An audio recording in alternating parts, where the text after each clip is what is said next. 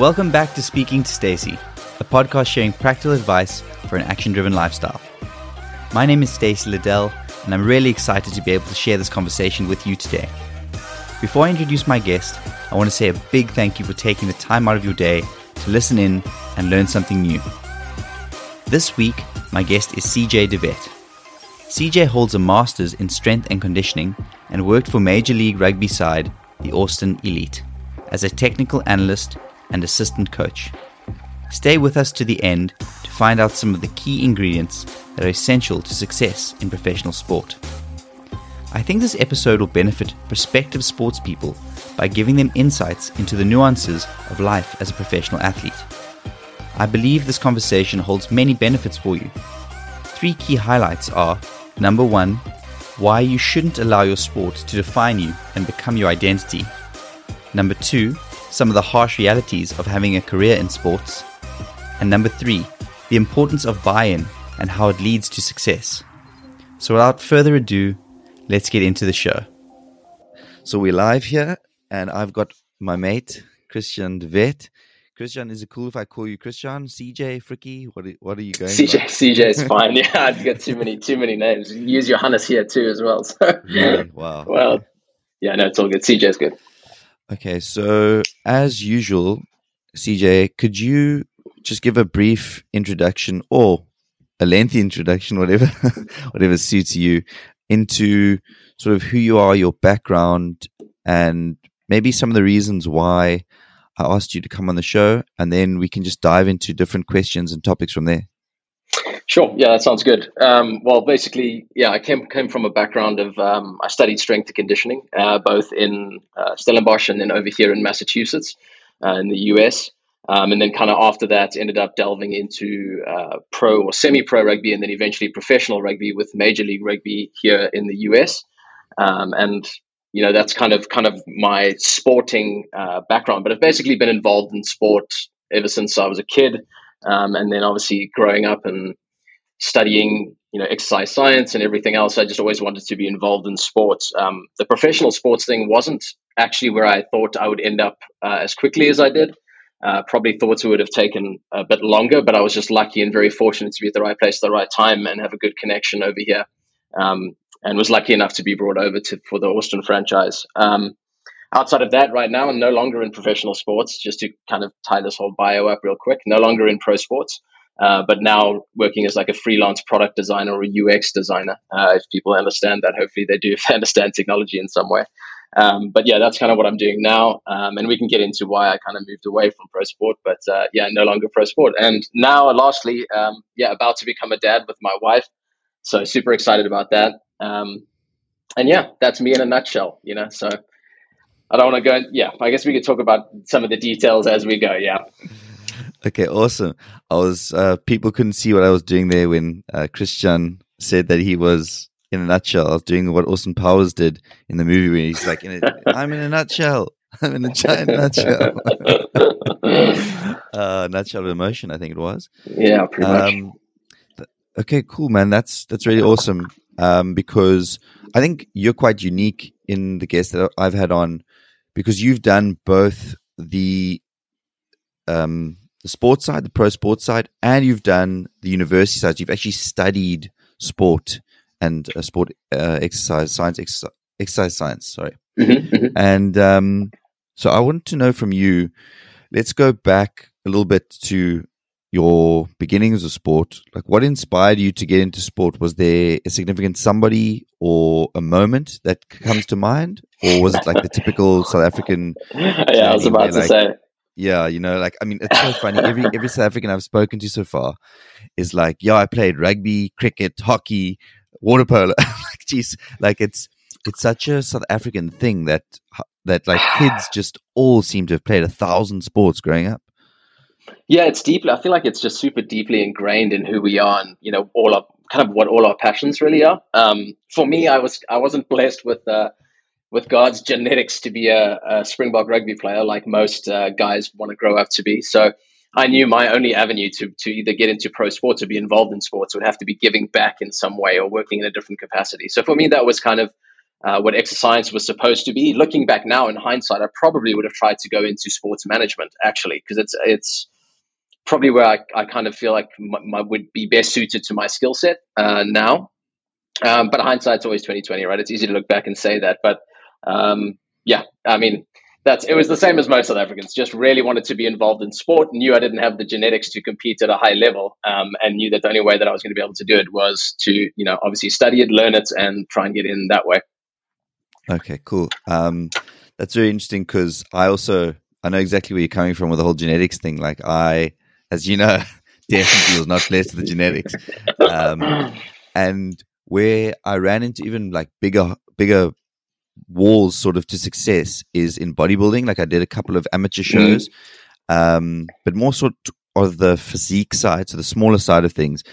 And I very quickly realized like genetics and structure in bodybuilding are so important that there's like a there's a literal hard ceiling for most mm-hmm. people. If you don't have the structure, you just simply are you can maybe do well in local shows, but as soon as you get to like a regional level, just some guy with like freak genetics who does basically half of what you do, it's still going to blow you out the water because at that level, it's just you cannot overcome genetics. No, no, and I mean, I like obviously Stellenbosch is Stellenbosch is a, a, you get humbled real quick when you when you study at Stellenbosch you play rugby in Stellenbosch. Um, there's nowhere to hide, and uh, I mean, there's just so many good quality players that come through there.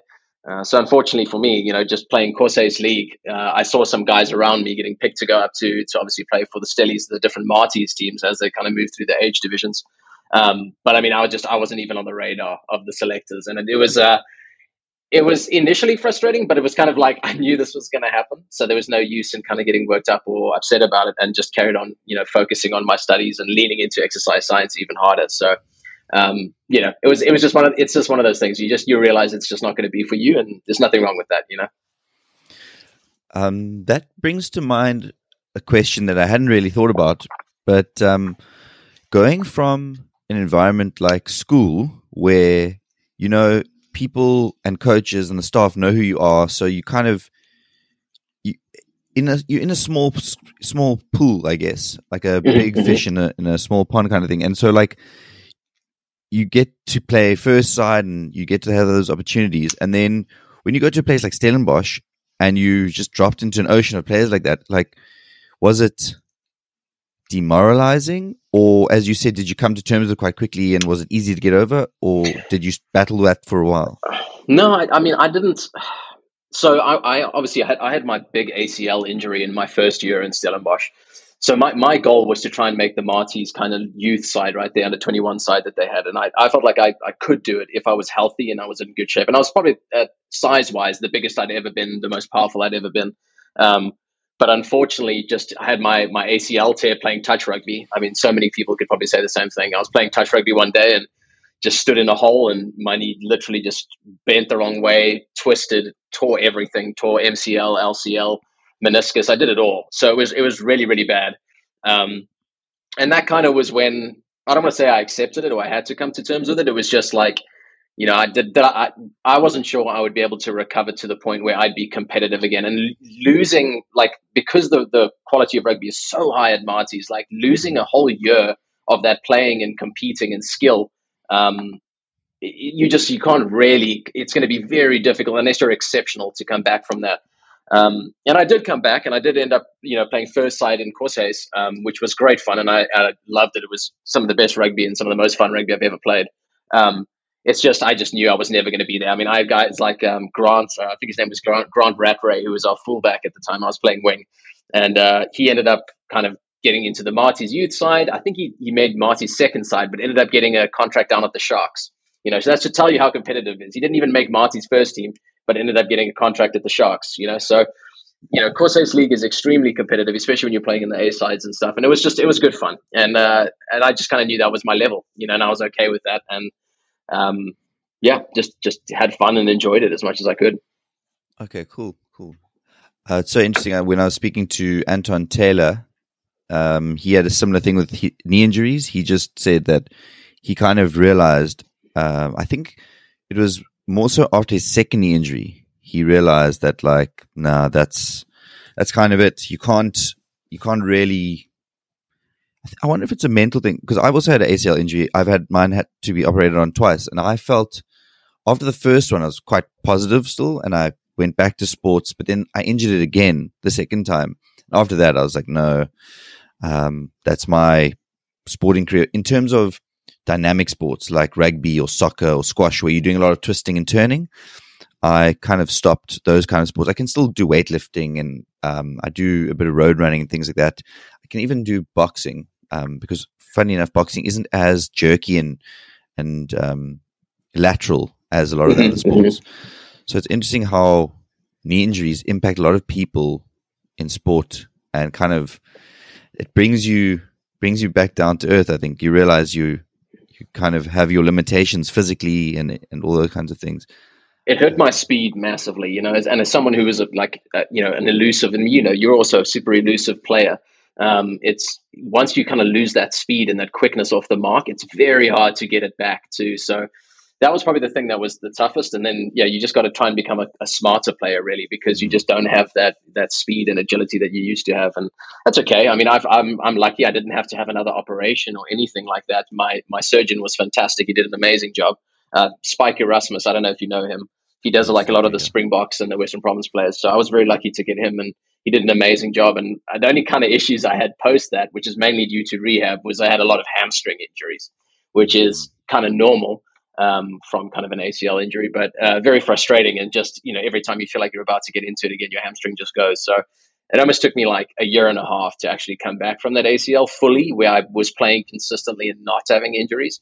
Um, so that was a long, frustrating slog, you know, and that's a lot of time if you're an athlete to kind of lose. But yeah, yeah, especially when you're younger and you feel like you need to, you know, you need to be on the field all the time to get spotted, and as you said, you know, you lose out on all that development, um, and everyone else is kind of moving ahead of you, not only in like the pecking order, but also in terms of like physical development and oh, all yeah. those kinds of things. Yeah, absolutely, yeah, absolutely.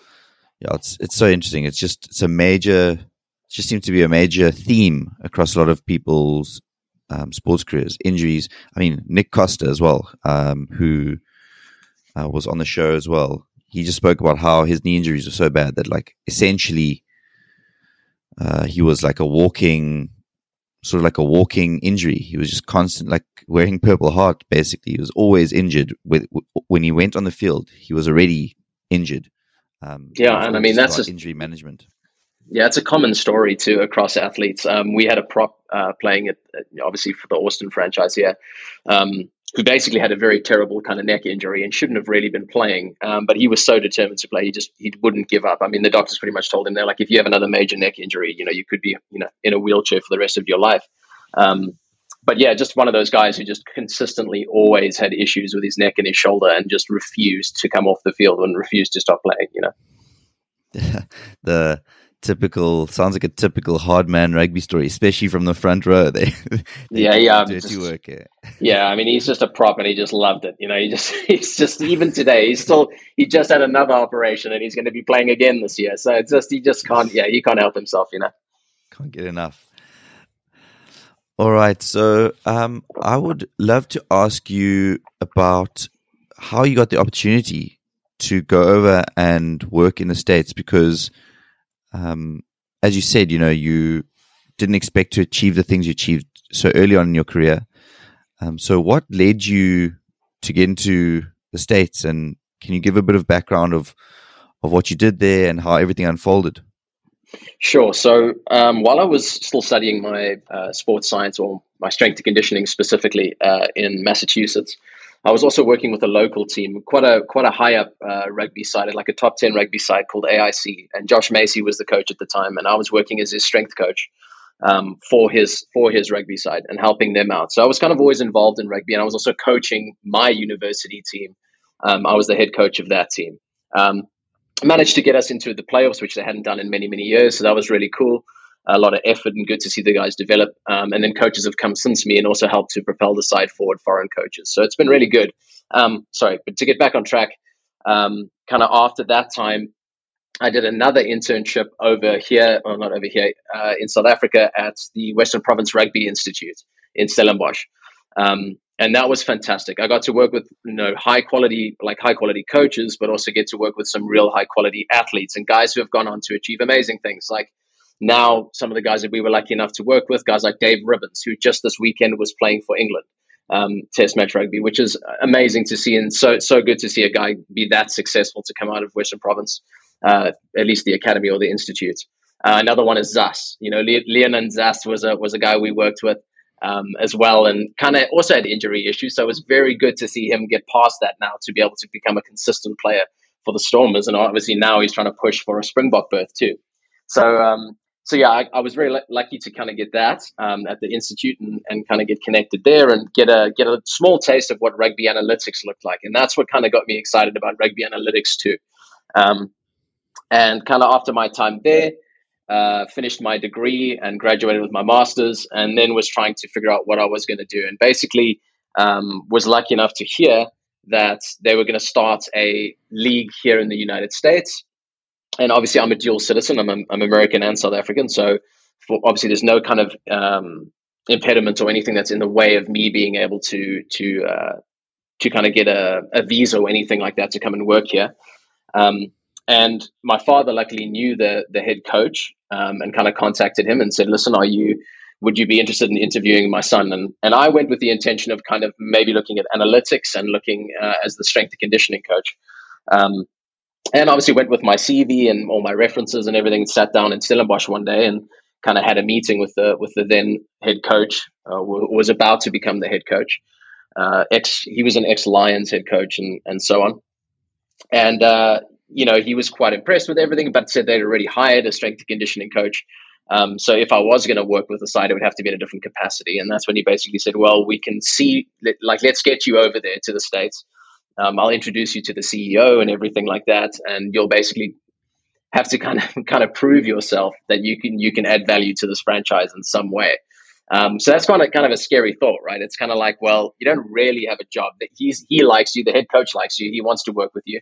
Um, but you need to prove yourself to the to the franchise and to the CEO, and hopefully you can get a job. Um, anyway, so with that, I ended up just jumping and, and taking the opportunity.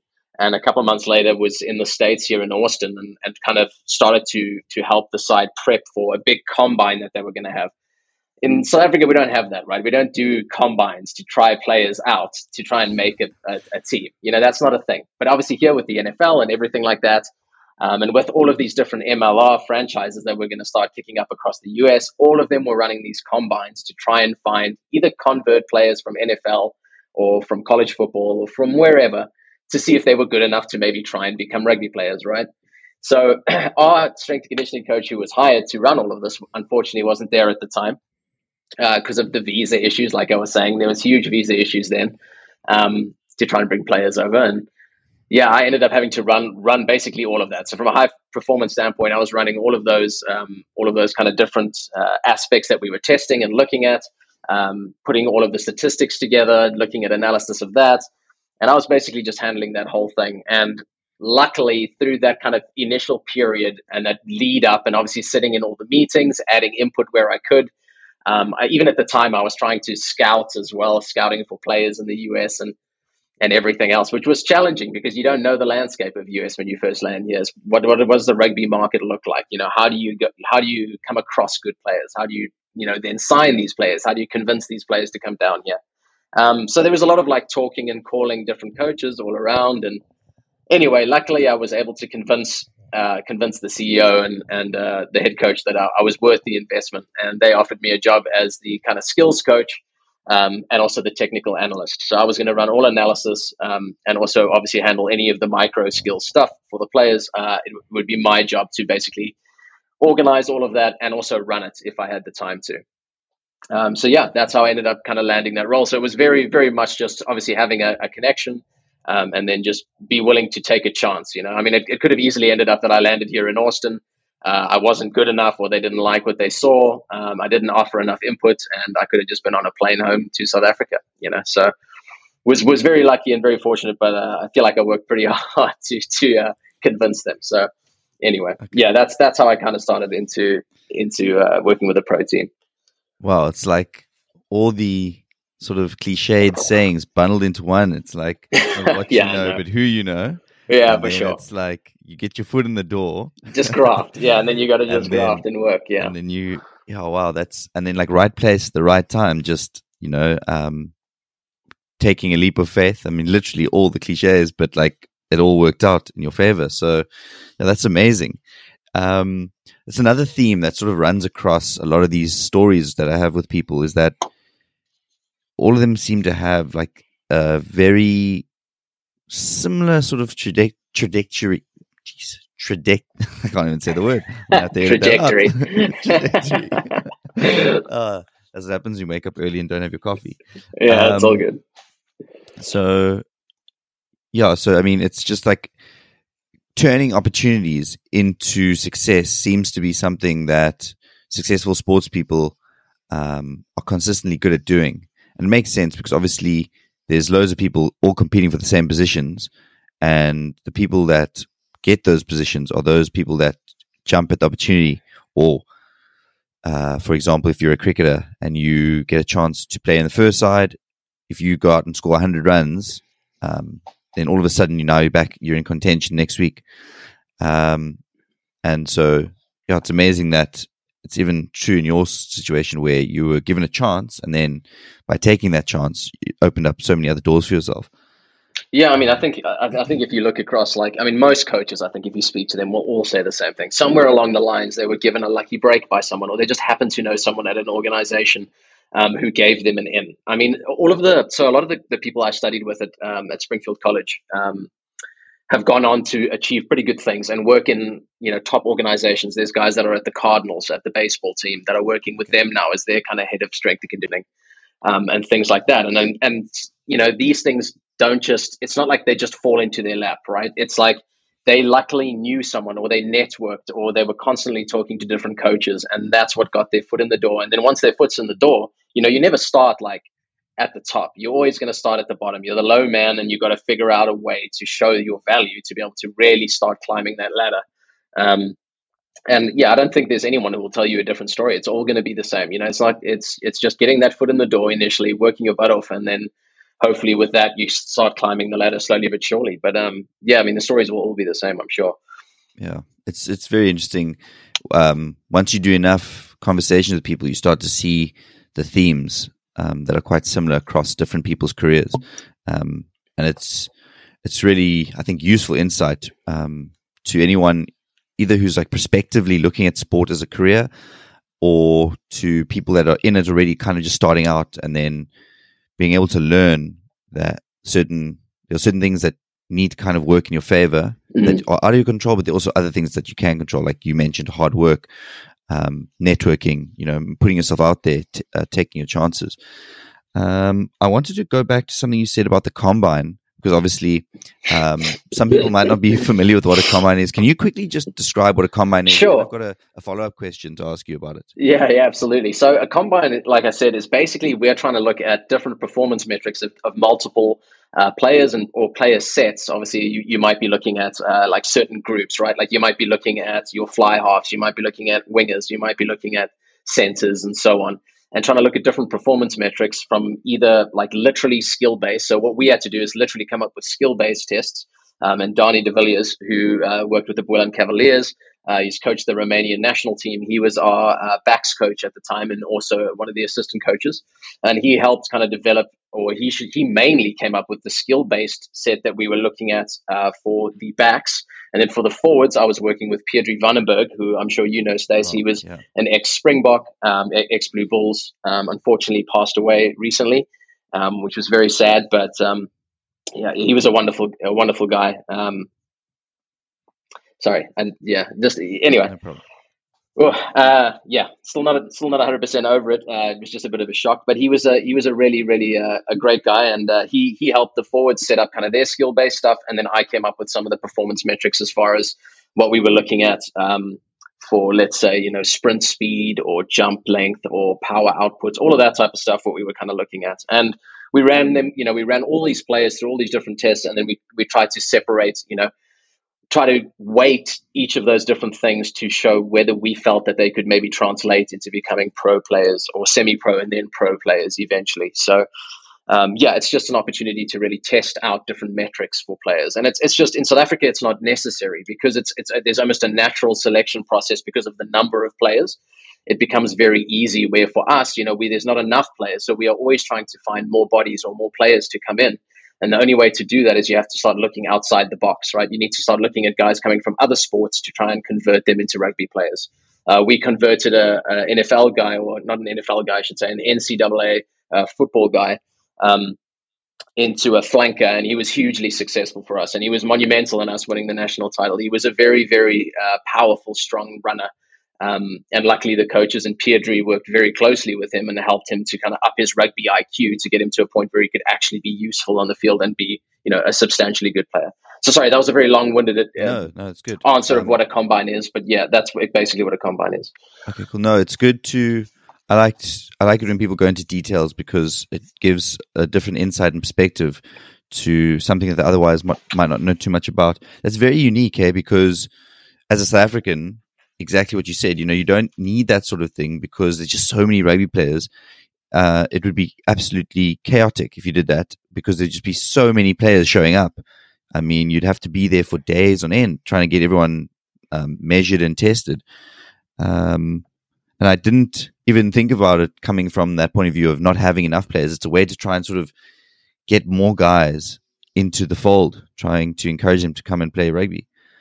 Yeah, um, absolutely. And I mean that's what I mean that's what half the outreach was, right? Was like come and try rugby. You know, the rugby's going professional. Come and try rugby. Come to the combine and see if you could make it as a pro rugby player. And of course, people don't realize, like, right? You look at the NFL and you're like, well, yeah, the NFL's a big. You know, there's a lot of teams, 32 teams. It's a massive league, but like across those 32 teams, you know, there are so many guys who just didn't even make it to the NFL. You know, they couldn't quite hack it. And that's the vast majority. You know, only the 1% basically makes the NFL and everyone else falls away. And all of those guys are amazing athletes, right? Like crazy athletes.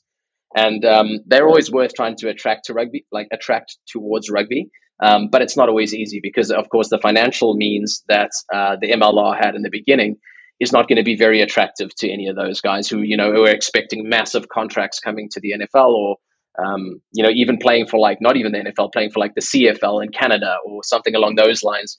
Um, the pay is just obviously significantly higher than anything the MLR could ever ever muster probably within the next five to ten years. So. Um, you know that was a big struggle too is also convincing guys financially to make moves or to get to really commit themselves to rugby in the beginning okay yeah that makes a lot of sense and then just out of interest, um, do you think a system like that does it work? Because I mean, are they not? I've always wondered about this in terms of American sports and especially with the f- American football. Surely there are guys or there are people in sports that there are things that aren't really measurable, like intangible things that would make a player better than another player. Like for example, one guy's mentally very strong, so he can take defeat bounce back and doesn't really affect him much. Whereas another guy loses a game, um, destroys his confidence because he had a bad game and just can't find form of it. Like, does it work in a sense of of finding people, or there is it the case that there's always going to be people that slip through the cracks and you only kind of find out later? Yeah, I mean it's going to be tough, right? Because you're looking at performance metrics, and it's where the NFL combine kind of runs into the same issues, and where the where they try really hard um, to get a sense about player character. And that is probably the hardest thing about like scouting or signing players um, is really trying to figure out what what they're made of, right? And it's their coaches, of course, at their teams want them to be successful too. So you, you you almost have to like try and get a broad view of what their character is like. Like not only speak to their head, like their head coach, maybe speak to like one of their trainers, um, like multiple people just trying to figure out like do how do you feel like this person's going to do like how will they deal with like rejection or not being selected on the weekend let's say for, for the weekend we decide he's not good enough we're going to play someone else is, is it going to destroy his confidence will he be able to bounce back um, things like that and these were some of the conversations we were trying to have in the beginning um, but it was very it's very limited as far as what you can find out about players before signing them in the US because there is just such like the network is so thin. You know, it's such a small, thin network. Um, it's a very difficult place to really um, find out everything you probably like to. Um, so a lot of it, you're taking it on faith and hoping that players are going to come, or that you can maybe help them, or the coaches can help them to develop into those guys who are mentally resilient to be able to you know take take some of these setbacks that they might have to face. And in, pro- in professional rugby, you will have lots. There will be lots of setbacks. It's never going to just be the smooth sailing road. And I think for us, what was probably one of the biggest struggles is we went right. We came in semi-professional, uh, playing obviously club rugby here, where we only had five players. I think that we were paying at the time, and ended up winning the national title for club rugby, right? And then the next year, the MLR started, so a professional league where we have multiple teams across the US who are now professional, paying professional players. And I felt like some of our players really struggled mentally to change the mindset that they would have to give. Like they'd won the national title where they felt that they'd given everything that they could have give to win that title. But now it's like you have to take a step up. You have to go to another level to play at that pro pro game. All of a sudden, you're playing against guys who have been playing, you know, overseas in Japan or playing for, you know, Super Rugby before.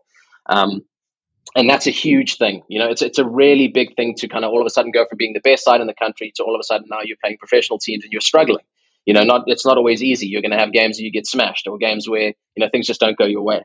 Um, and I felt like a lot of guys did struggle with that mentally, especially in the first, I'd say, two to three years. It almost took players two to three years to really adjust to being in that professional kind of um, mindset of like every game is going to be a battle, every game is going to be a fight. Um, and if you're not at 110% every single game, um, you're in trouble. You know, a small drop off in the in the professional game um, is a huge drop off in performance. So it's yeah. Your your margin for error becomes so small. You know, and I'm sure if you speak to swimmers, they'll tell you the same thing. I mean, if they just off it by a percent, it's it, you know it's a difference between first or third or not even placing. So uh, rugby is very similar. You have to be at 100%, like giving it everything, and your whole team has to be. You have to have 15 guys doing that if you want to pull in the same direction and be successful. And unfortunately, in the years that followed in the MLR, we we couldn't really get that, you know. Okay. So it was tough. It was tough. I reckon that's a perfect point to segue towards your experience in the MLR and with your Austin side. Um, could you maybe speak to that process of uh, how you went in there and, as you said, you know, very successful before turning pro, and then maybe walk through the process of going from amateur rugby to professional rugby in terms of a club from a franchise point of view. Um, and then also, I'd like to know uh, if if you remember to answer as well. How did they um, select the teams to put into the MLR? Was it like a did you have to put your name forward and those kind of things? Uh, maybe you could touch on that as well. Yeah, I mean, we can we can probably start there. That's probably a good place to kind of start. So the MLR was obviously put together with a bunch of um, a bunch of I don't want to say owners, but a, a couple of kind of stakeholders that felt like the game was ready. Obviously, they tried PRO rugby, um, which is why Pedrie was kind of here um, before. He was already here before the MLR, and he was here to play in the in the kind of failed league that they started at the time. But that was a really a really strange league. There was one owner basically who owned like the whole league, and then you had all these different franchises, and there was just issues with payments and all types of things that were going on, and players were disgruntled and staff were disgruntled, and anyway, that collapsed and fell apart. Um, and then that's when all of these different stakeholders were like, well, there is room for a professional league here. It just needs to be run well. Um, so they all kind of came together and said, well, you know, we feel like this would be a good market. We feel like there's enough players. Obviously, regionally, you also need to have the the players to be able to kind of back up moving into a professional setup. You know, starting it in a region like that, let's say, is not a strong rugby region, uh, somewhere in the US and then having a franchise there is not going to work because you're just not going to have any players that are going to be able to feed into that network to be able to keep that team afloat. Obviously, now they've started to do draft like a draft system where they kind of you know allocate players from the universities to go to different teams to make sure that the talent is spread out. Um, but when we first came in, there was no such thing. When we first came in, it was literally every man for themselves. You try and get your hands on as many players as you possibly can um, or have a really good feeding network. And obviously in Texas, there's quite a strong rugby community. We have the Austin Huns here in Austin, which are a good club, and then we also have the Austin Blacks, which are also a good club. Um, and with these two clubs, we had a very strong rugby community with strong rugby players constantly being pushed upwards in the funnel towards the MLR. Now, obviously, there was a lot of uh, like having a, a team go professional inside that had its own struggles, and the Huns, of course, who were basically the side that splintered and became the Austin Elite in the MLR.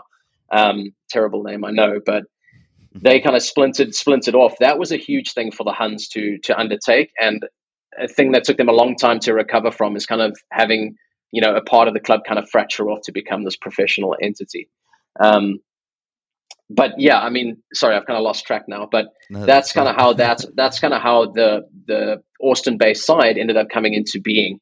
Um, but sorry, you, you want to give just give me a quick prompt or tell me what, what it was that you were saying uh, or so asking? That's basically how the MLR kind of chose. So it was ba- selected on regions based on their capability to sustain a franchise side, um, because obviously it wouldn't make business sense to have um, a rugby side in a region where there's no rugby players, because then obviously you've got no feeding network, you can't get a side off the ground. Okay, so cool. That yeah. that kind of explains that yeah. side.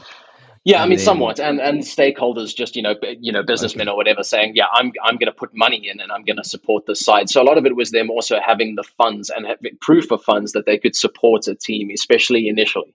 Um, so there was like down big down payments and stuff uh, put in place to make sure that these franchises were actually going to be um, functioning and not have issues with payment to players and so on. So of course we also had salary cap and everything uh, that was also imposed on us for signing players and everything uh, as well. And of course, teams found ways around that. If you have a rich owner, he's obviously trying to find gray areas to exploit. Um, but yeah, that's kind of how the MLR came, came, to be. Okay, perfect. And then, um, sort of, the next step is um, what happened thereafter. So maybe you can talk a little bit about that season before um, mm-hmm. and the successes you had and maybe why you already touched on it a little bit when you converted over into professional rugby, why they struggled a bit. Um, sure. And your time there, because I think for those of you who don't know, CJ and I spoke um, about this offline, and he touched on a little bit about his experience. It was quite a quite a roller coaster ride, I think, to say the mm-hmm. least. Mm-hmm. And um, yeah, absolutely, yeah, yeah, maybe you can speak a bit about that and uh, the both the, the plus sides and also some of the negatives that you find sure. in professional sport. Yeah, absolutely. I mean, it, it is. It, the sport will give you the highest highs, but the lowest lows. Unfortunately, that's kind of how it works. You know, there's it's never going to be great forever. Even for strong dynasties, dynasties come to an end too. Um, but for us, obviously, 2017 was an amazing year. I, fe- I felt like we we had a very strong base at the Huns of players that, you know, from the guys that we brought in, we brought in fantastic players too. So the, the, the five guys we brought in were instrumental in, in helping us obviously like uplift the whole squad and the whole team. But you also had very good coaches, like Donnie de Villiers was amazing, Pedrie was good. And with that, we also obviously had the head coach at the time who was more, it's hard to say he was a head coach. He was more of a director rugby, like in a in a role perspective. He was more kind of a director of rugby role. He wasn't really hands on at the field at all. Um, he mainly was just trying to make sure everything was managed well, and you know the team was looked after, and there was he was that buffer between the coaching staff, and obviously the coaching staff is always asking for the maximum from the owners, um, and you know the director of rugby is trying to kind of coax that out of the owners as best he can, uh, and that was kind of his role. And then your two assistant coaches were the two main guys, and Donnie was kind of the mastermind between our of our attacking uh, formation and the way we played was all kind of Donnie de Villiers. Um, and he did an amazing job of that. He really turned us into a like a frightening attacking side. You know, even if teams uh, felt like they could try and keep us quiet for maybe half a game, the second half of the game we were definitely going to score, and we were going to always score more than you. So even if you scored twenty, we were going to score thirty, and that's just the way that's just the way it was. Um, and obviously, through that year, we felt like we had quite a. The Huns had a kind of chip on their shoulder. They'd been a club that had really always wanted to be competitive. Uh, they struggled, you know, even within kind of Austin and Texas, they were struggling to to be very competitive with like the Austin Blacks, who had more funding. Uh, the Dallas Harlequins had a lot of funding back in the day as well. Uh, and the Huns always felt like, well, they were the, the nearly their team, but never could really push on. Um, and then obviously bringing in the coaches and bringing in these players saw you know the Huns uplifted and the Huns had a real chip on their shoulder. They really wanted to to prove that they were good players, and that's why I said yes. It was instrumental to bring these five guys or six guys in, um, but the rest of the players that were all already Huns, um, I mean, they just raised their level massively, and you could just tell they just wanted it more. I mean, you would we would play the Blacks. Um, who are crosstown rivals, who are always kind of the best side in in uh, Austin and also in Texas who would kind of go to the national championships. Um, and the Huns just wanted it more. And having that kind of chip on the shoulder to be the best is a huge, it's a huge thing. I can't, I, I don't think I can stress that enough. When you have guys who really are behind the coaches, are behind what you're trying to achieve, um, it's very hard to beat a team like that. It's very difficult, even if they offer just slightly they'll just want it more. So anything that's 50 50, they're going to win. Um, and that's what I felt like was really great about that 2017 year, you know. Um, and also convincing guys who, of course, were working full time jobs at the time to kind of basically figure out ways to get them to come to strength conditioning sessions at five o'clock in the morning, uh, get stronger, get faster, and then in the evenings come for a two hour rugby practice. You know, and these guys had never experienced anything like that before. So convincing them to do that and having their buy in was huge, and they did it, and they they believed in it. Um, and obviously, we ended up achieving uh, the national title in 2017, which was amazing and, and a real high. You know, you want to talk about what was one of my highlights? It was was that, and I was lucky enough at the time to to be playing. I was on the field too, so that was that was that was hugely unexpected. You know, at, at I obviously started to, you know, when you kind of doing skills and everything else, you end up running around with the players a little bit. And the head coach saw me play a little bit and said, "Well, looks like you can play." And and the, in the end, I ended up playing uh, a couple of games. I think I played five or six games uh, for the Huns in 2017, and yeah, I was lucky enough to kind of be on the field with the players, and that that also felt uh, was an amazing feeling, you know. And obviously, I got to play with Todd Clever, uh, who's an American rugby legend, and I'm sure some South Africans, like the Lions franchise, I'm sure they'll know him. Yes, um, yeah, Captain America. But he was, uh, yeah, he was. It was fun to play with him as well and be on the field with him and kind of share that moment with you know the Huns and with him. So it was it was a very cool experience, you know. And that was kind of the high, right? That was the real big high. Then we move into into the MLR, and now it's time to become professional. Unfortunately, there were some off-field incidents that happened with the head coach, um, and he had to go back to South Africa. So he was fired and uh, sent back to South Africa. Um, and we kind of saw a situation where, uh, and it's it's really complex. I'm not quite sure how to even explain it, but basically, Dani ended up losing his job. Uh, as well, and unfairly at the time, I think he was kind of blamed for what happened to the head coach. Uh, but without going into too much or causing conjecture or anything like that, um, he ended up losing his job too. And that was a huge blow. When you have the guy who kind of masterminded uh, our 2017 uh, success as far as like our attack went and really creating uh, and really getting great buy-in from the players. The players really believed in him uh, and knew how good of a coach he was. Uh, that's a huge thing. So when we kind of lost him, that was massive, uh, right? So basically, you, you were left with me, James DeLacy, who was the strength coach, and uh, Pedrie Wannenburg as the coaches that were left here. Um, so at the time, I was then offered the opportunity to take the assistant job as the backs coach um, for obviously for the MLR franchise, and which is a big step to, to go from the, the analysis or technical analysis to then being the, the backs coach in, in one season is a, is a big step. You know, I really wanted to learn from Dani and I was enjoying learning from Dani. He was a fantastic coach, an amazing coach and improved players drastically. And for me, it, it was was really sad to see him go, and uh, to not be able to learn off him was huge.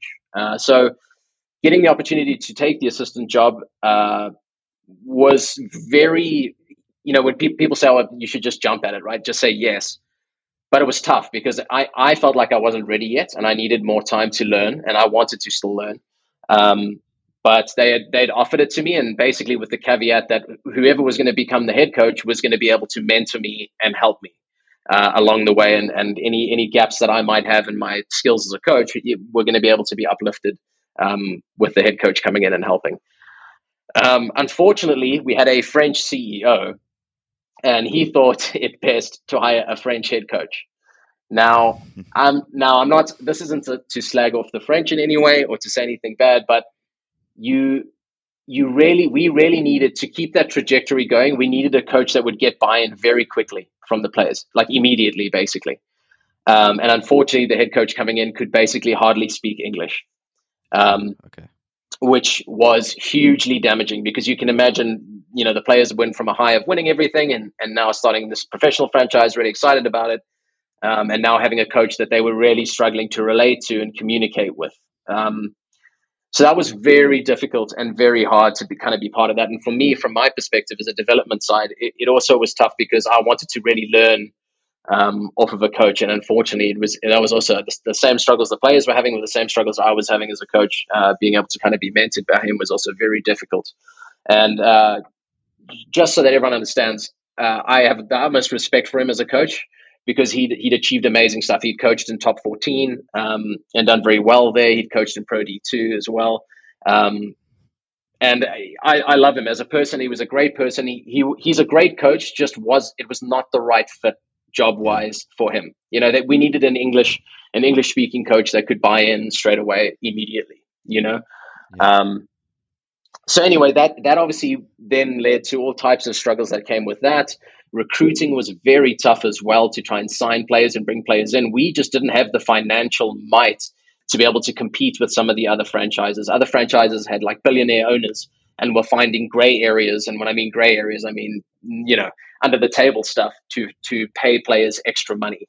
Uh, to come over and play guys like uh, Joe Pietersen, who was playing at San Diego. And sorry, I'm not I'm not throwing Joe under the bus. I'm, I'm what I'm saying is uh, Joe was brought in by San Diego as a player. Um, we couldn't afford guys like that. We we would have loved to have been able to afford players like Joe. Um, we were offered Matt Giteau in the first season. I would have loved to have signed him and had him as, as my fly half. Um, but unfortunately, just couldn't. You know, we just didn't have that financial clout to be able to attract those guys. So I'm just like, you know, you you have to really search hard and long to find uh, quality players. And we felt like we did a pretty good job of putting putting together a squad. Um, but it was very challenging. And like I said, trying to get the buy-in uh, with the head coach and trying to get the players bought in was very difficult and very challenging. So it was like an uphill battle from the very beginning. Um, and there was also off-field issues going on at the time uh, inside the franchises with players, you know, promise certain things and then things weren't being delivered from the higher ups, and that that also made you know if things aren't going well off-field, uh, things don't go well on-field either. So it's a it's it, that was also extremely challenging and and uh, had its own set of struggles. Um, but yeah, that that kind of led. That's what kind of started the ball rolling in kind of a bad direction for the franchise. So the the franchise had this beautiful birth, right, winning the national title everything going well, and then basically losing your director of rugby, losing the guy who masterminded kind of the, the whole game plan and everything that the team ran on and who the players loved. Um, and then having to start afresh and then basically making a bad appointment or a bad selection for the head coach. So it really did start off on a, on a kind of bad uh, on bad footing um, and and kind of was very difficult. It, it was always going to be uphill from there, you know. Okay, yeah, that's um, that's a tough a tough story because I mean, yeah, as you said, you know, you had such good times early on, and then you the expectation would be to continue those those moments forward, and then just through a couple of things outside of your control, beyond your control, you lose key members to that coaching setup, and everything just kind of starts to unravel. Um, it's very, it sounds very similar to like uh, the story about what's happening with Arsenal at the moment. Like those of you who don't know, uh, CJ will know. I'm an Arsenal supporter. Have been for a very long time since about I was about 11 years old, and essentially, you know, Arsene Wenger leaves. Then there's a period of transitioning for, after having him been at the club for over 20 years. Um, and there was this kind of like hated statement that that Arteta and Edu for the last few years have been saying like trust the process, trust the process, um, and it's talking about sort of buy-in and stuff like that. They got rid of a lot of the players and the squad. There's a lot more harmony in the squad now, and it just seems like the players, although the squad is a bit thin, in my opinion, there seems to be tons of buy-in from the players, and mm-hmm. you can see it. Look at the results at the moment; they're sitting top of the table, um, and nobody before the season would have said that Arsenal will be sitting top of the table come 14 games being played. Um, so I just thought it was very interesting you talking about buy-in like that because it clearly is something that's crucial to high level sports. Like you have to have the players buying into the vision of the coaches and the coaching staff. So that that's very interesting. And then another thing that you talked about was bringing in the wrong coach. So like after Wenger left, they brought in Unai Emery, who couldn't really speak English that well and I think that's almost exactly what happened there. He lost the dressing room because he wasn't relatable. He couldn't get mm-hmm. buy-in as quickly as, as they needed him to get. Um, and then, yeah, I think he he lost control of the players, and um, and you seem to have experienced something very similar there. It's it's it's amazing how uh, you if you listen enough and you watch enough, um, these kind of things and moments pop up across different sports and um, yeah it's just interesting that you can see parallels even across completely different sports yeah i mean it's it's the, the buy-in is is the biggest thing if everyone's pulling in the same direction um, it makes everything a thousand times easier. And that's when you like, for instance, like you were talking about Arsenal now. The the reason like this Arsenal side is not the best side in the league, right? We know that on paper they're not. But every single one of those players believes in what's and what they're doing and what their coach is saying, and because of that, they're able to achieve or play better than what they should be. And uh, I mean, Man United starting to get into the same type of uh, t- t- t- same, uh, same type of situation with Ten Hag, also kind of getting that buy-in and really getting the players pulling in the same direction. And that's like when you lose a dressing room, it's nearly impossible to get it back. And I and I mean that. It's if the dressing room goes, there's only two options. It's either the coach has to go or you have to basically start getting getting rid of a lot of very influential and big players in the dressing room. And that, of course, to an owner, they go, well, what's easier?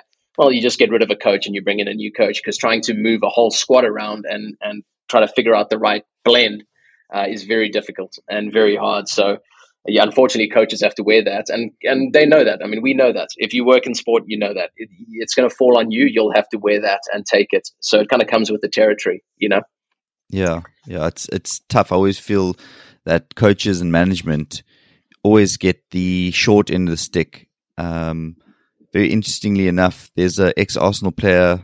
He also played for Everton as well, um, Kevin Campbell, mm-hmm. um, and he always says that he his belief. He always says it's the players. Like the players, at the end of the day, determine the success of the club.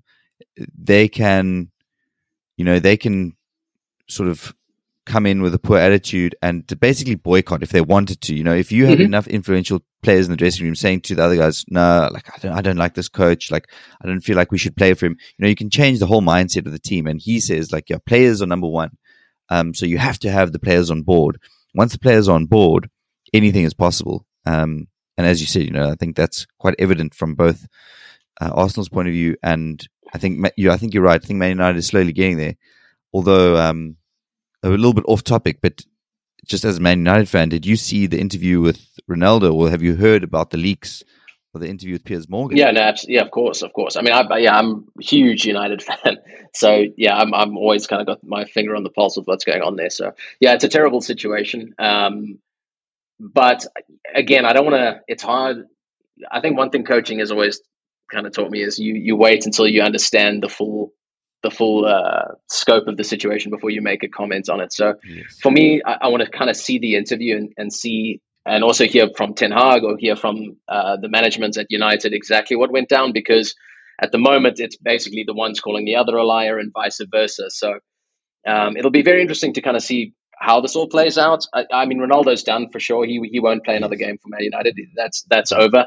And I, to be honest, I think the club made a mistake bringing him in. Uh, at the beginning. I think they should have rather um, they should have rather gone with a younger option, uh, a younger striker that they could have brought in to try and develop and, and keep on uh, building in, in in this kind of younger new generation of players. Uh, but unfortunately, when you have a club run by the Glazers who who want money and uh, marketing symbols, I mean, there's no bigger marketing symbol than Ronaldo. So when I saw when I saw what was happening with Man City, I knew United were going to get involved. Uh, and unfortunately, they took the bait and they ended up signing him. So I, actually don't think City were really that interested. I think it was, uh, I think they he was kind of used by Mendes, uh, or City was used by Mendes to get the the move to Man United. So anyway, yeah. Uh, it's off topic, but yeah, it's it's a uh, it's a bad situation too because it's it sows doubt in players' minds about who maybe wants to join Man United now and everything else. So it's it's a PR disaster, and it'll be very interesting to see how the club kind of now work their way out of this rubbish situation yeah. that they're in. Yeah, it'll be interesting to actually. I saw a lot of people commenting online, and I was like, "But you haven't even watched the full interview yet. You don't even know the scope of what, what's going on." So I thought that that what you said there is very, very important. People are very quick to judge, especially like the social media, internet age. Um, I don't really have a horse in the race because, like, I'm not a Man United fan, but I'm very interested to see what he has to say, and also, as you said, you know what the club has to say.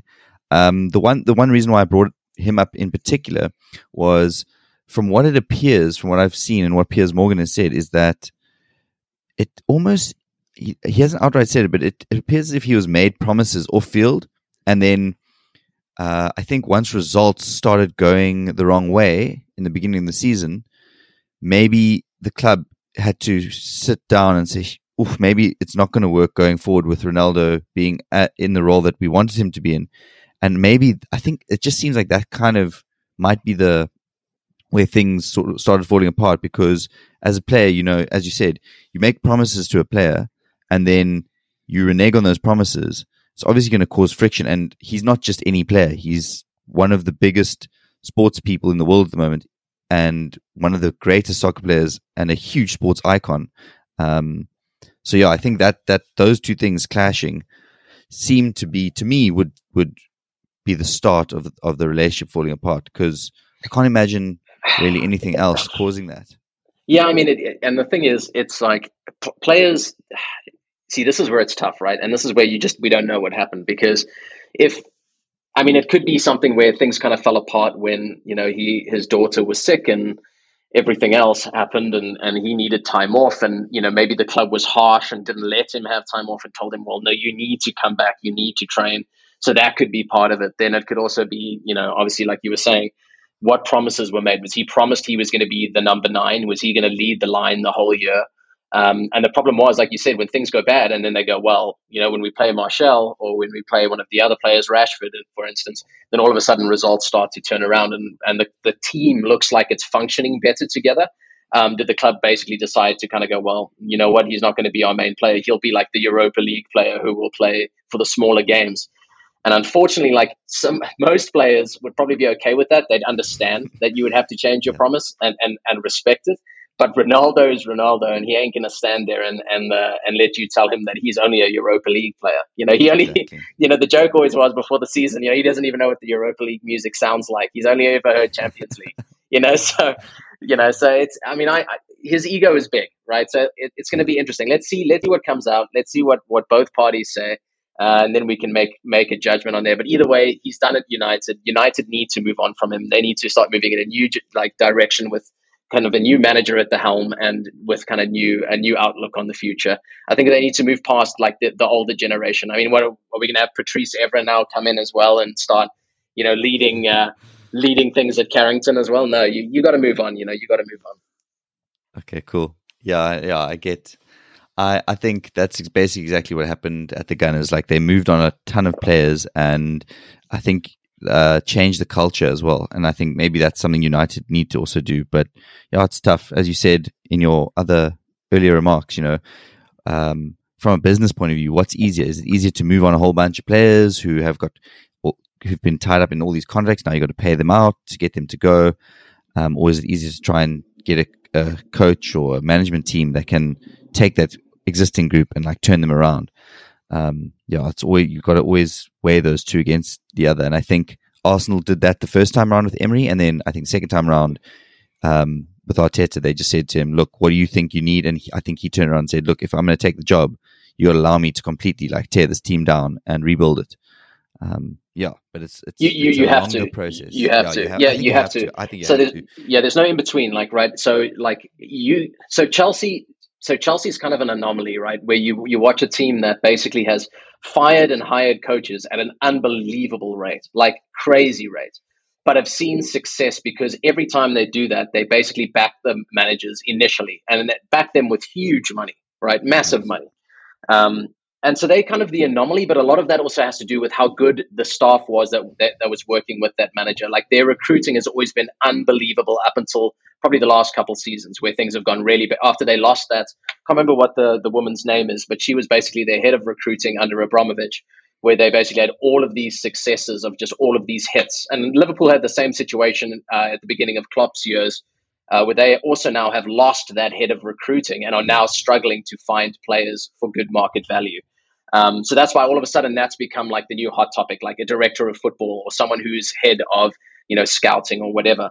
Um, but at some point, you have to stop doing the hiring and firing. You have to find a coach who you believe in, believe in their vision, and basically just go, we're going to back you to the hilt, whatever you need to do with you know getting rid of guys like Aubameyang or players like that, and you do it if you need to, and we'll back you and we'll believe in you, and we'll if it takes three years, it takes three years. If it takes four, or five, we'll back you. And unfortunately, you have to do that if you want long term success. You can have yeah. short term success like Chelsea have, but it's a very up and down model, and it's you you never can really build a you're not going to build a dynasty like Sir Alex or like Arsene Wenger. It's just not going to happen like that. It's just going to be like these yeah. one-off blips. You know, if you want that Pep like Man City like real dynasty, you have to really back a manager and just say whatever you need, we we're going to do it. And uh, even if it if even if it upsets the fans initially, right? Yeah, you you have exactly. to you have to do it. You have to do it. I, I agree with that one hundred percent. I think uh, maybe even one of the big reasons for the the churn in managers in the Premier League, it's it's quite it's quite hectic how much they churn. I think Chelsea didn't help all the other clubs as well. You know what I mean? Like, no, no, no. Chelsea getting success by doing that, then all the other clubs start looking around and being like, "Wait a minute!" But Chelsea's. But then, as you said, the big problem there is that there's a huge investment from Abramovich. Like he was going into personal debt for the club. Um, well, not personal debt. Sorry, he was funding from from a personal side, whereas a lot of owners aren't willing to do that. They aren't willing to go into their own pocket to fund the club. Um, they want to run it like a business, like Liverpool, Arsenal, Man United. Man United, yeah, yeah. They they want to be run like a. The American owners, especially, seem to want to run the club as a profitable business rather than dipping into their pocket. And matching players to the coaching, to, uh, sorry, matching the like the coaching profile to the player profile is something that is so important to like.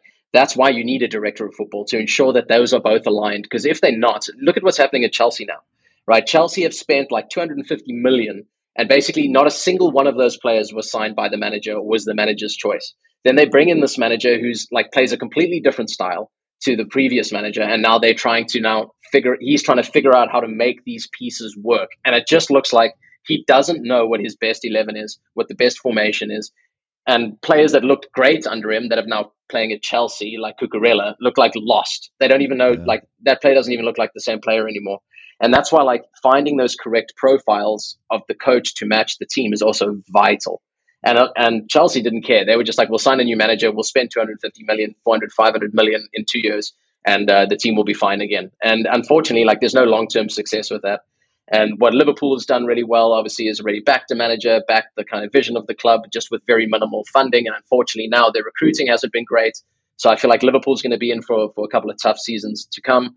Uh, but Man City are just like the golden example anywhere in football of if you were to run a team, this is the way you should run it. Um, even the prices that they fetch for for players they sell is insane.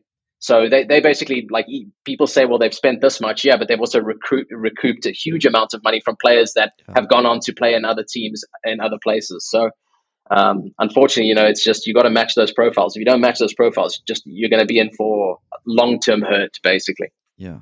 And uh, I mean, obviously, uh, what's interesting about that is that you're clearly speaking from a background where you've gone through that, even on the rugby side. I know mm-hmm. that was a bit of a tangent for everyone listening, but I mean, uh, it's important to to realize that like these things are cro- across sports, especially team sports, where you're fitting, as as CJ said, you know, you're fitting players in almost like a jigsaw puzzle. They've got to match the coaching profile. They've got to match the other players around them. Certain players um, gel and other players don't. Um, and I think at the pro level, what's even more complicated is you've got egos, massive egos coming into the dressing room. Oh yeah. Um, and then those egos can potentially clash with the guy. If you bring in a new guy, he cla- his ego clashes with the established players. So it's it's very complicated, um, and it's very difficult to get right. Yeah, I, I, think I think people underestimate how difficult it is to create a winning formula. I think people think it's very easy. It's extremely hard. It, you you basically need every like all of these different components to work at 100%. And the problem is that is it's so difficult. It's so difficult to do. And that's why it's very like when you have these teams that can maintain success for so long like the Patriots here in football um, you know, Man City, things like that. It's hugely impressive, and it just shows how well run they are as an organization. Um, you know, what you see on the field is often a reflection of how good the kind of the backroom staff is, and I don't mean the coaches. What I mean is literally like how good is the management? Is the management on top of everything? Are they running it like a tight ship? You know, do they know all the inner workings?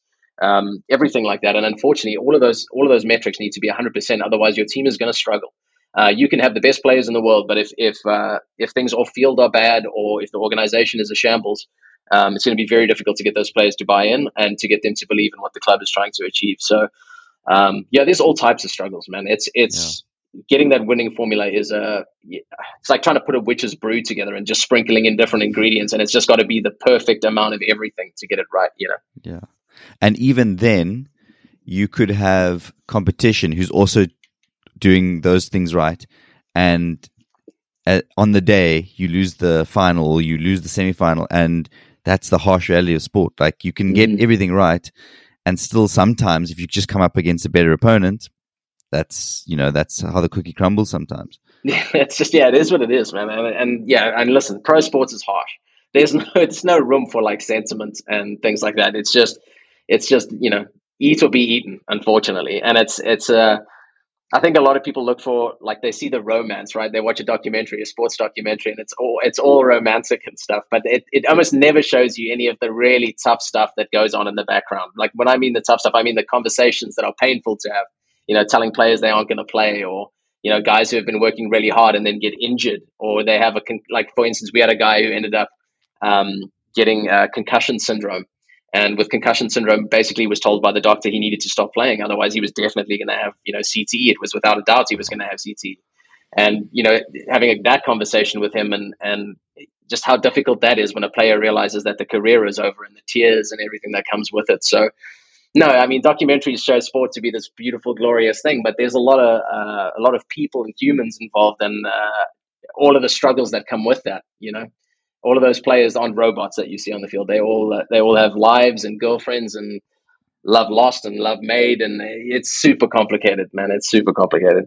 Yeah, like I just the one thing that I've definitely picked up on from speaking to people who've had involvement in professional sports, and it's what you're touching on is it's not all glitz and glam like that you see on the on the sports adverts and on the billboards and you know um there are some rough and dark times for for the people involved, and I think from the outside looking in, as supporters or spectators, I think we don't realize sometimes that those are human beings. And the way that, that some players and people are treated in sport um, when you sit with this kind of perspective it's, it's quite dis- well not i wouldn't say disgusting but it's it's almost like a lack of insight into the, like how difficult everything is and how complex everything is.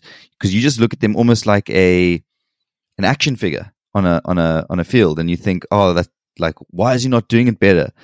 Um, you don't know what's going on in those people's lives. You don't know what what's happening behind the scenes. You just as you said you seeing the final pieces of the process um, that are a true reflection of what's going on behind the scenes yeah, an 80 minute game or a 90 minute game, depending on what, you know, what sport it is. But that's, that's all you're getting as your window into what's actually happening. And anything you see on social media has been very much crafted specifically for the audience. It's not the real situation of what's going on. And clubs do a very good job of that, of course, to create that kind of connection and buy-in from the fans to to connect with the players.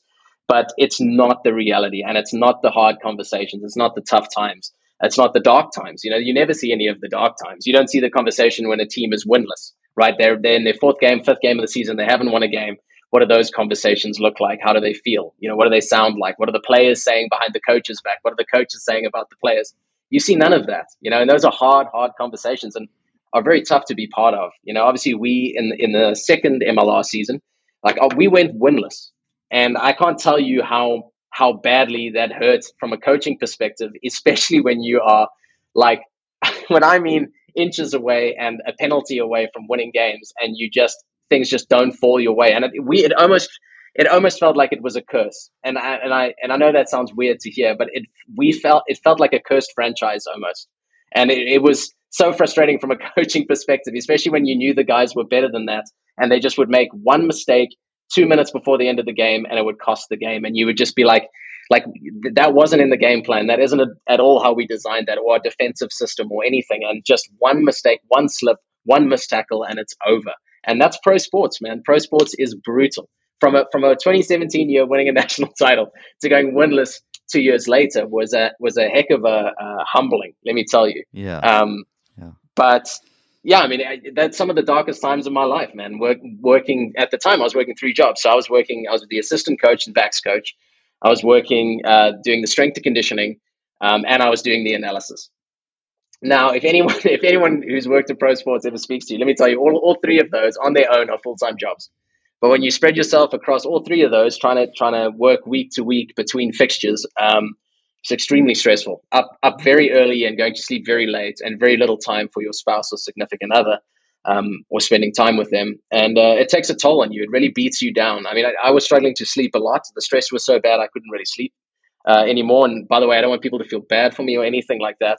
It's part of the territory. It was just I was so determined. You know, it was my own doing. I was so determined to find a way, anything, any type of metric that I could find or insight I could find in the data.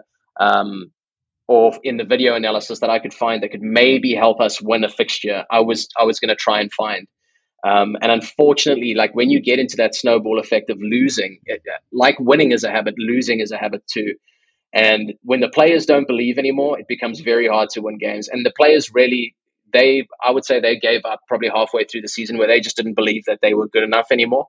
Um, and that was tough. And that was really, that was really hard because like even trying to talk to them to keep them motivated or keep them motivated at trainings. I mean, you can feel as a coach, you can really feel those training sessions, the quality of a training session just going down, down, and down through the weeks, um, with the results just not going that way. And it becomes toxic, man. It really does become toxic. Players start uh, getting down on each other, shouting at each other. You start getting clicks in the dressing room. Um, and once those clicks start to develop, it's nearly impossible to break them. Um, and that's why I'm saying the, the the unity of a team between the staff, the management, and the players, and everything to keep that a harmonious um, team pulling in the same direction is so difficult. It's yeah. so challenging, and I, I really got ex- to, to experience that um, and to see it at its highest highs, but at, at, the lowest lows, and in in the real doldrums and in the dark.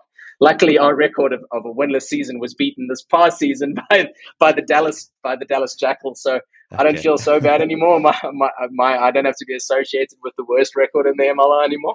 Um, but uh, yeah, I mean that's that's it's part and parcel of working in sport. You know, you'll feel highs, you'll feel lows, and then you you take it and you learn what you can. And um, yeah, I th- I felt like I learned a lot. You know, I learned a lot. Okay, epic. And um, unfortunately, CJ, I've got to wrap soon. I've got to start getting ready for work, such as the life of a podcaster slash school teacher. um, but I just wanted to ask you, just to wind down, um, from your perspective, someone who's played and coached at that level, um, what do you, what are the things that you would say you need that are essential to do well in professional sports? Like as a sportsman or a coach, can you name a couple of things, just some of your insights? And then, sure. Uh, yeah. Secondly, uh, actually, wait. Let, you can answer that first. Okay. Otherwise, if yeah, sure. Too much, then maybe you. Yeah, no, I'm, going to go off on tangents and you're going to be lost. but but yeah, basically, I, would say like being being in sport, the networks are very tight uh, and very small. So, so you number one, you need to network really hard. You have to network extremely well and and uh, really try and, and put your feelers out there and talk to as many people as you can to try and figure out how you could get your foot in the door. Um, then you also need to be a, a, good person because those, those networks are extremely tight and extremely small. Uh, your reputation can easily, you know, be kind of, uh, you know, kind of ruin things for you as you move through your career. So it's really important to be a good person um, and and really try and, and be honorable to both the players, but to, to your management, to your staff, uh, to to everyone who you kind of work with. Always try and you know be be a genuinely good person. You know, don't be. I think was it the All Blacks a saying like, you know, just don't be an asshole. Um, and and that's basically kind of sport kind of works that way, and especially in rugby, it's such a small community here in the US that you everyone knows everyone, so you you better be a, a decent guy.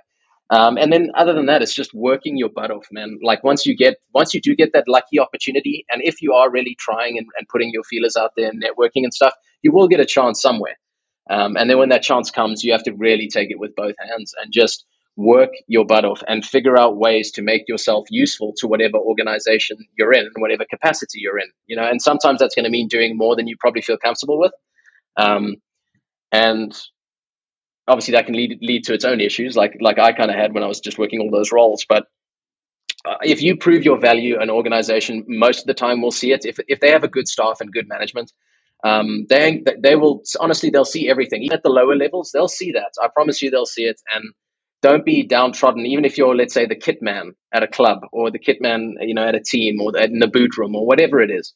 Um, if you do a good job, you're a good person, you will be recognized and you will have opportunities to move up. You just you, it's really important you find organizations that have good values and have good management uh, in place. Because if you uh, if you work for a place with bad management, um, it's going to be very toxic and it's going to be very hard to move up or to show your value, and uh, and that becomes horrible. If you get stuck kind of in a just in a rut, uh, that's also very difficult. So, I mean, that's probably the advice I would give. You know, work really hard when you get the opportunity, network as much as possible, and just generally be a good person. And, and things should hopefully come your way with that. You know, and then from there, it's just up to your your own talent, your own work ethic to see how far uh, your career in sport will take you. You know, sport's amazing, and it'll take you around the world, and you'll meet fantastic people. So, um, sport is is wonderful uh, as long as you keep it balanced. Don't don't let it become your everything.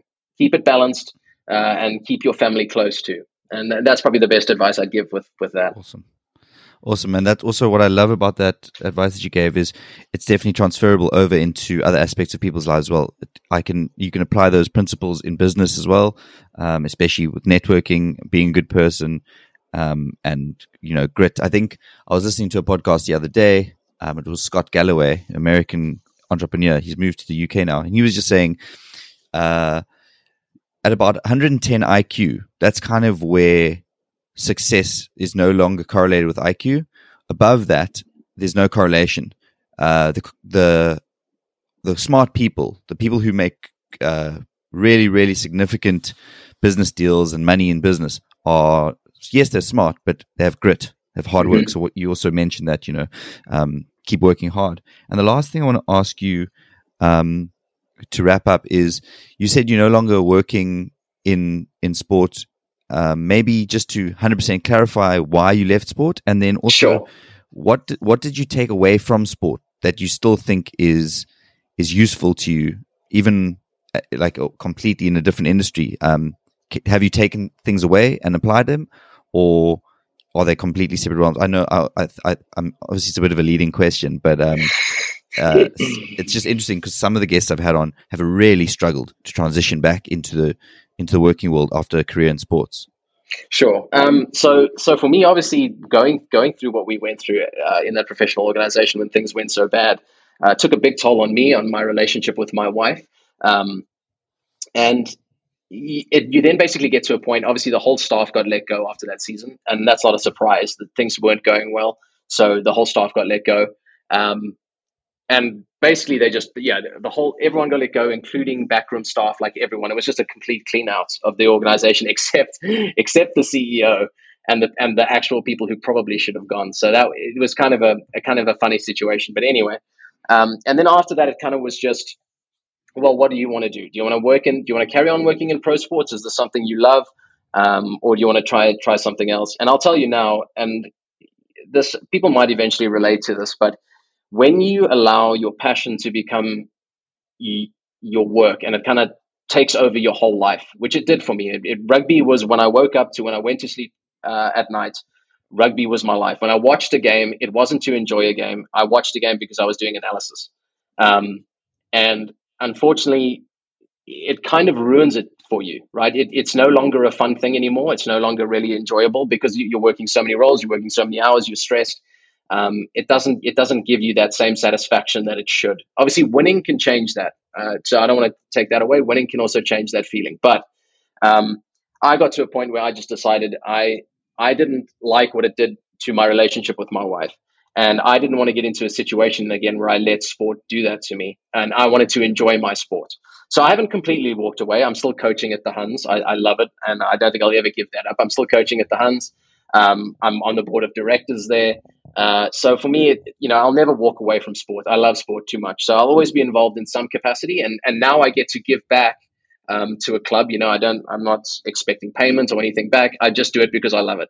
And uh, to be honest, this is this gives me a, a better sense of accomplishment and joy uh, than when I was working kind of in the MLR. And that's it's people might find that funny to hear, but it's just I get to enjoy rugby again. You know, I get to fall in love with rugby again and enjoy it for for what it really is, and it's just a sport. You know, it's not a job anymore. Um, so that's why I kind of moved away from it and obviously moved okay. towards technology where I could kind of leverage my skill sets. Uh, obviously, with coaching, you work with different personalities. Like uh, you have to manage expectations of the owners, expectations of players. How you manage that and how you speak to them is always different. It's not the same.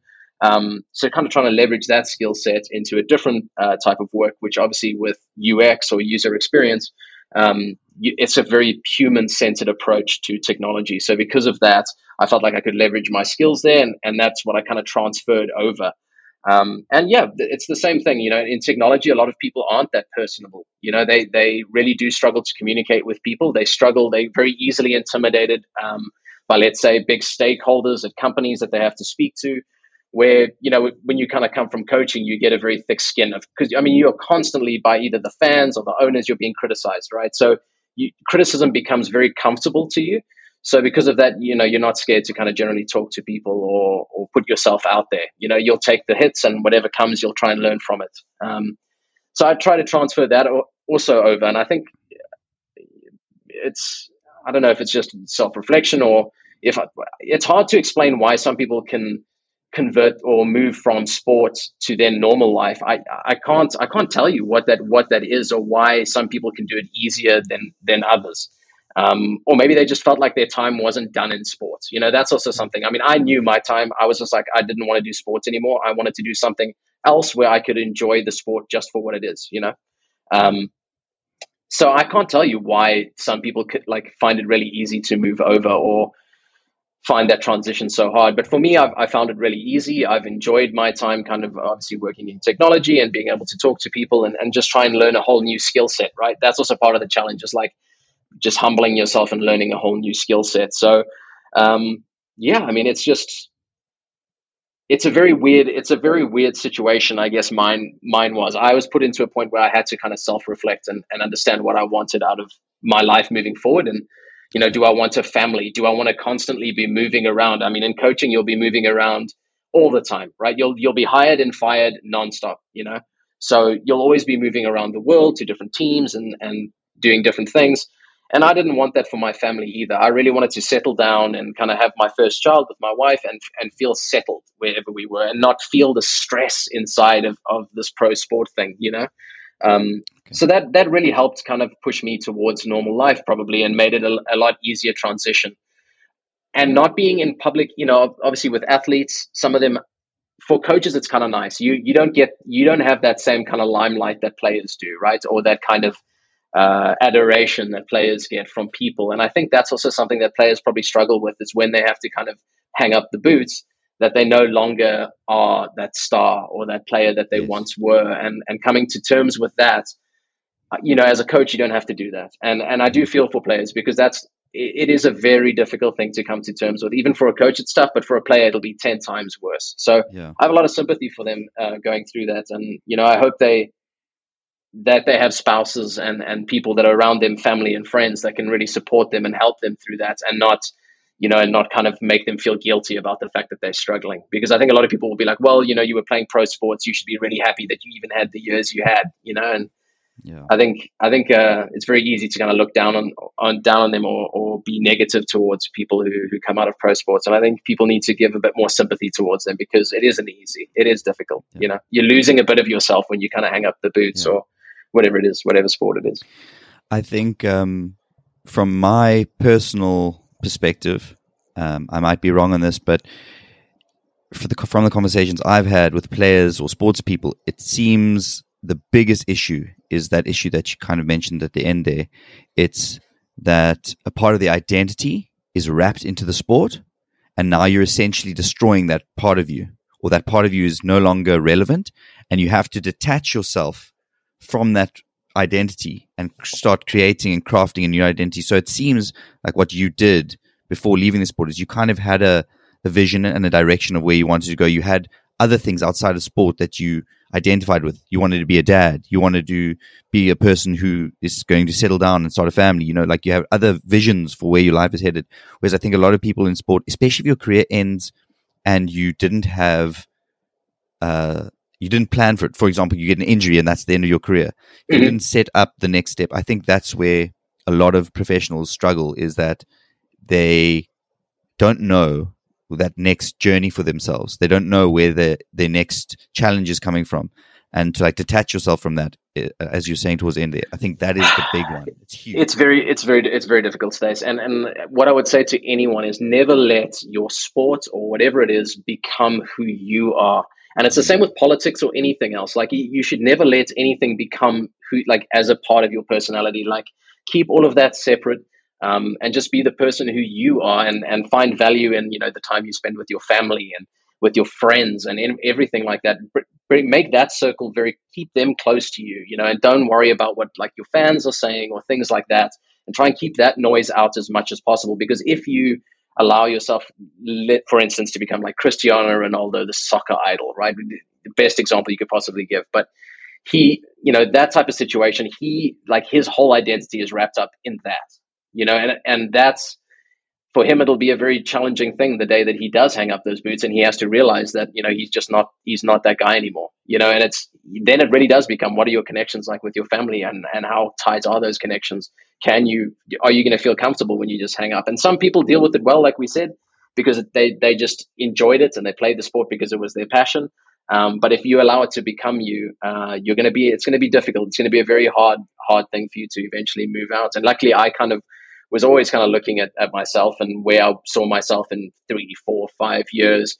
Um, and obviously, I wasn't expecting to be fired. Um, it, it, you know, it happened, and I basically spent a year just trying to figure out, well, what is the next step? You know, and I ended up going to do carpentry. We have some guys at the rugby club that have a wood shop, and I just ended up going to do carpentry for for a year, just so I could use my hands, not use my brain, and just try and figure it out. Like, what is the next step? You know, and just I think even just having time away to yourself just to think is so important too. And don't like I think players as well. If you need to take time to figure yourself out, do it. You know, don't don't don't be ashamed of it. Don't feel sad for it. Um, if you tell your family, they'll they should support you in it. But you know, take the time, figure out what you want ideally. And um, yeah, I was lucky enough to do that, and I, am very happy. You know, I'm I'm probably the happiest I've been, even though like I'm not in the perfect situation. Um, as everyone has struggles in, in small things. Uh, I'm really happy and content in my life and where in the direction my life is heading in. You know, and and uh, I just hope that every player can can feel that too, and not let sport become the only thing that defines how they feel at the end of the day. You know, if you lose and, and that ruins your your day or your life, that's it's not worth it, man. It's just it's just not worth it. You know. Epic. Thanks, man. Um, I think that's really really great insight and super chuffed for you that you are starting a new chapter in your life, and I think it's a great positive um, ending point for our for our chat. And just a huge, huge thank you for giving up your time. Um, just for those of you who don't know this, uh, CJ's, as you said, is in America. I'm in South Korea, so the time difference has been a bit wild. yeah, it's a bit crazy. Thank you so much for, for finding some time in your No, you're welcome. To, to no, we're so great. No, we're so great. Thanks. No, thanks, Stace. I really appreciate it. It was great. It was great to talk. It's always nice to you know, to talk and reflect um, yeah. on things. I, I, mean, I could talk for hours more uh, about different reflections and different things, but um, yeah, sports sports wonderful, and, and if you have an opportunity to work in pro sports, even for a short time, do it and enjoy it, and um, yeah, you'll you'll love the people uh, that you meet, and you'll also love the places you get to see. So uh, yeah, it's an amazing thing. Pro sports is an amazing thing. Awesome. To those of you who made it all the way to the end, I sincerely appreciate your support. I hope that you have a better understanding of what it takes to create a winning team formula. My understanding is that this process is complex. It involves having owners committed to being financially invested in the vision of the club, an effective coaching staff, competent recruitment, and getting everyone on board with the vision of the club. And I think that last part is possibly the most difficult. A good step in the right direction is matching the right players with the coaching profile of the club. Getting all these things to come together consistently across time is incredibly tough and highlights how impressive teams like the Patriots and the All Blacks are. If you haven't already, please join me on Facebook. I'm growing a community there where I'll engage with you and answer any queries. I'm also looking for suggestions for future guests and you can leave your recommendations there. I've added a link in the show notes. Have a good week, and until next time, keep well.